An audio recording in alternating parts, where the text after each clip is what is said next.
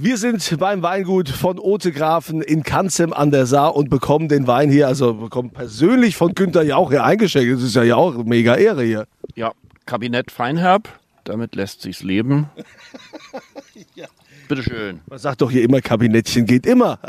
Ne, Gerade so ein Hoch auf den Mittagswein, ja? Zum Wohl. Zum Wohl. So, hier haben wir noch jemand. Sehr wunderbar. Okay. Mhm. Das ist halt schon Wahnsinn. Ich meine, das, das kannst du natürlich. Das, das, das, das hat ja kaum Alkohol. Ne? Was, was, was hat der? 9% oder was? Ne? Der liegt sogar, ja, der liegt bei 9% und die anderen Kabinette liegen bei 8,5, manchmal auch bei 8%. Da sind wir im Grunde im, im gehobenen äh, Weißbierbereich. Da kann man schon mal an die zweite Flasche rangehen. ja, das, das ist halt der Unterschied, wenn du jetzt in, in der Pfalz oder in Rheinhessen äh, so, so ein Weinchen trinkst, ne, so eine Flasche.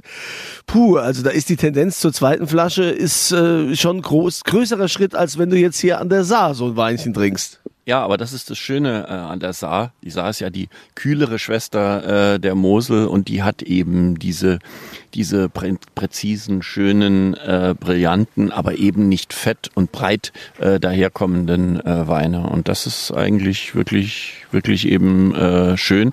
Und das hat die Saar so berühmt gemacht, dass tatsächlich vor 100 Jahren das die teuersten äh, Weißweine der Welt waren. Das wissen wir von alten Hotelkarten, äh, das wissen wir von Kreuzfahrtschiffen etc. Da hat also äh, ein schöner Wein hier von uns, von der Saar, hat dann dreimal so viel gekostet wie die, wie die teuersten Bordeaux. Das ist ja, das ist ja echt Wahnsinn. Also ich meine, ähm, dass du dir das aber hier auch zur Aufgabe gemacht hast, du lebst es ja auch wirklich, ne? Also eigentlich äh, bist du doch eher in Potsdam zu Hause, bist aber viel äh, hier unterm Jahr im Weingut. Ja, wir sind, äh, wir sind sehr viel äh, hier. Äh, es gibt immer wahnsinnig viel zu tun. Es ist eine Landwirtschaft. Man ist von der Natur äh, abhängig, aber wir machen ja auch viele äh, Veranstaltungen und es kommen immer Gäste zu uns. Äh, es ist eigentlich ein ist ein sehr schönes, aber auch äh, forderndes Leben. forderndes Leben und wahrscheinlich auch äh, kostspielig, muss man ja auch so sehen. Ne? Also ich meine, du hast ja hier äh, richtig investiert, um das, um das Ganze hier, um da auch so ein bisschen neues Leben einzuhauchen. Äh, das ist ja hier alles super gepflegt, wenn man sich das hier so anschaut. Und es geht ja auch darum, den Wein äh, auch international und eben entsprechend auch zu verkaufen. Das muss sich ja auch irgendwie finanzieren. Ja, so ist es. Also als Vermögensanlage kann ich ein Weingut, äh, was komplett äh, auf den modernsten Stand gebracht werden muss, nicht empfehlen. Äh, aber äh, es macht äh, große Freude und dann eben auch die Fortschritte zu sehen, dass der Wein im Ausland geordert wird, dass äh, die Gastronomie ähm, in ganz Deutschland auch drauf äh, eingestiegen sind, dass wir äh, Preise bekommen ähm, für unsere Weine. Das macht natürlich schon große Freude. So, jetzt, jetzt haben wir ja hier quasi direkt äh, vor dem äh, Gutshaus, also direkt hier vor dem, vor dem Gebäude.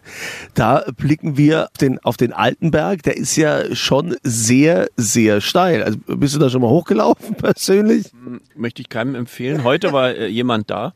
Ähm, dem habe ich gesagt, schauen Sie mal, von hier unten, vom Fuß des Altenbergs ähm, bis oben, wo Wald ist.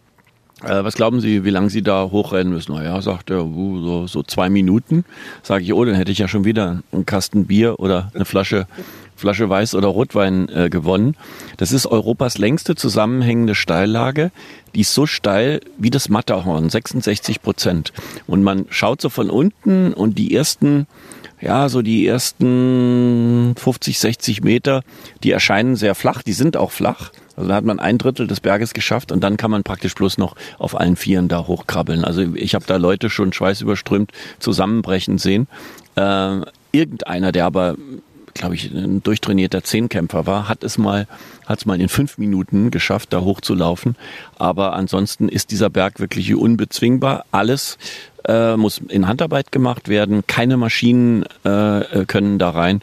Und das macht dann aber auch die Qualität im Glas aus. Also unsere, unsere Saisonarbeiter haben wirklich dann, die haben buchstäblich jede einzelne Traube irgendwann mal in den, in den Fingern äh, und sortieren das dann äh, entsprechend. Man nennt das eben dann die entsprechende Selektion und die bringt tatsächlich auch die Qualität ins Glas, die man dann auch schmeckt und dann kriegt man auch das erste Mal so eine Ehrfurcht vor der vor der Arbeit, vor der Plackerei, wenn sie dann hier im September, Oktober bei manchmal 40 Grad und der Schiefer, der reflektiert das ja so richtig schön die Hitze, wenn sie da arbeiten und sehen, wie mühsam die Trauben gelesen werden und wie sie dann äh, mindestens ein Jahr äh, behandelt werden im Keller und wie dann abgefüllt wird und wenn dann das erste Mal der, der Wein im Glas ist, das ist schon was Besonderes, was einem dann wirklich, wenn man das mal so miterlebt hat, Hochachtung abnötigt. Ist es dann auch so, dass, dass du sagst, oder wenn du das erste Mal dabei warst, ähm, wenn man überlegt, was das für ein langer Weg ist, was das für ein Prozess ist, was, was da für Arbeit dahinter steckt, wird ja immer oft gesagt, die Weine in Deutschland sind eigentlich viel zu billig, ja? Also wenn man überlegt, was da für eine Arbeit drin ist, würdest du das unterstreichen? Ja, das ist einfach so, vor allen Dingen, wenn es eben Handarbeit ist und nicht mit einem riesen Vollernter, so einer Maschine, ähm, durch, die, durch die Reben gedüst wird. Äh, das ist einfach äh, ein, ein handwerkliches äh, Produkt und ähm, die Weine sind tatsächlich äh, zu billig. Sie sind im, im internationalen Vergleich, können sie mit den Spitzenweinen aus aller Welt äh, mithalten, die aber im Schnitt deutlich teurer sind. Das würde vielleicht zu weit führen, das zu erläutern. Das alles hat eine Geschichte. Es gab vor zig Jahren mal einen, einen Glykolskandal von Österreich aus ausgehend, äh, das Vertrauen auch in den deutschen Wein schwer ähm, äh, erschüttert hat. Und dann hat es lange gedauert, bis so in den 90er Jahren auf einmal die hippen Bars in New York, die haben auf einmal deutschen Riesling äh, ausgeschenkt. Und dann hat sich der Riesling erst langsam bekrabbelt. Die Preise sind nicht so hinterhergekommen. Bei meinem Großonkel war es noch so, der hat in seine Bücher geschrieben, äh, dass er ein Prozent des Weines verkauft hat, den er hatte, um 100 Prozent der Kosten des Gutes zu decken. Also der hatte eine, eine Rendite von 99 Prozent. Das schafft man heute, sage ich mal, mit, mit Prostitution, Drogenhandel oder, oder wenn man im Fernsehen auftritt. Aber anders, anders ist es äh, tatsächlich nicht zu machen. Ja, Fernsehen auftreten, Dschungelcamp. Apropos Fernsehen. Wie war das denn, als du so quasi jetzt äh, da angefangen hast, als du da reinkamst in diese Weinbranche unter den Kollegen? Äh, wie haben die das denn aufgenommen? Fanden die das cool zu sagen, naja, jetzt haben wir einen Moderator, der kann reden, ja, der kann, kann den Wein wahrscheinlich viel besser verkaufen, an Mann bringen als wir, oder jetzt kommt da der Moderator, macht irgendwelche Sprüche und hat äh, gar keine keine Ahnung von Wein. Naja, das war ja auch äh, richtig, dass ich da reingekommen bin und äh, dass ich auch äh, gar keine Ahnung hatte. Ähm, insofern wäre da ein Misstrauen berechtigt gewesen. Aber ähm, die Kolleginnen und Kollegen haben einen wirklich toll äh, hier aufgenommen. Die Saar ist dafür bekannt, dass die Winzer äh, richtig gut zusammenhalten. Also wenn zum Beispiel hier irgendjemand ein, ein, Unglück passiert, sind sofort die anderen da, die helfen. Oder äh, mitten im Lesevorgang fällt, äh, fällt einem die, die, die, die Presse aus und, und, und die Trauben müssen aber verarbeitet werden. Dann geht blitzschnell, gibt's da ein Netzwerk, okay, du kannst bei mir oder wenn irgendjemand ähm, wenn irgendjemand durch frühen Frost im Mai Trauben verloren hat, gibt es sofort andere, die sagen, äh, du kriegst dann kriegst dann was von meiner, äh, du kriegst dann was von meiner Ernte. Also das ist ein, ein tolles, ein tolles Zusammenwirken hier und äh, also ich habe ich habe die Menschen, die so mit Wein zu tun haben als den angenehmeren Teil der Menschheit kennengelernt. der angenehme, genau. Genau, du kennst ja auch die Politik. Nun gut, also wollen wir ganz kurz nochmal auf, auf den Wein kommen, auf den deutschen Wein.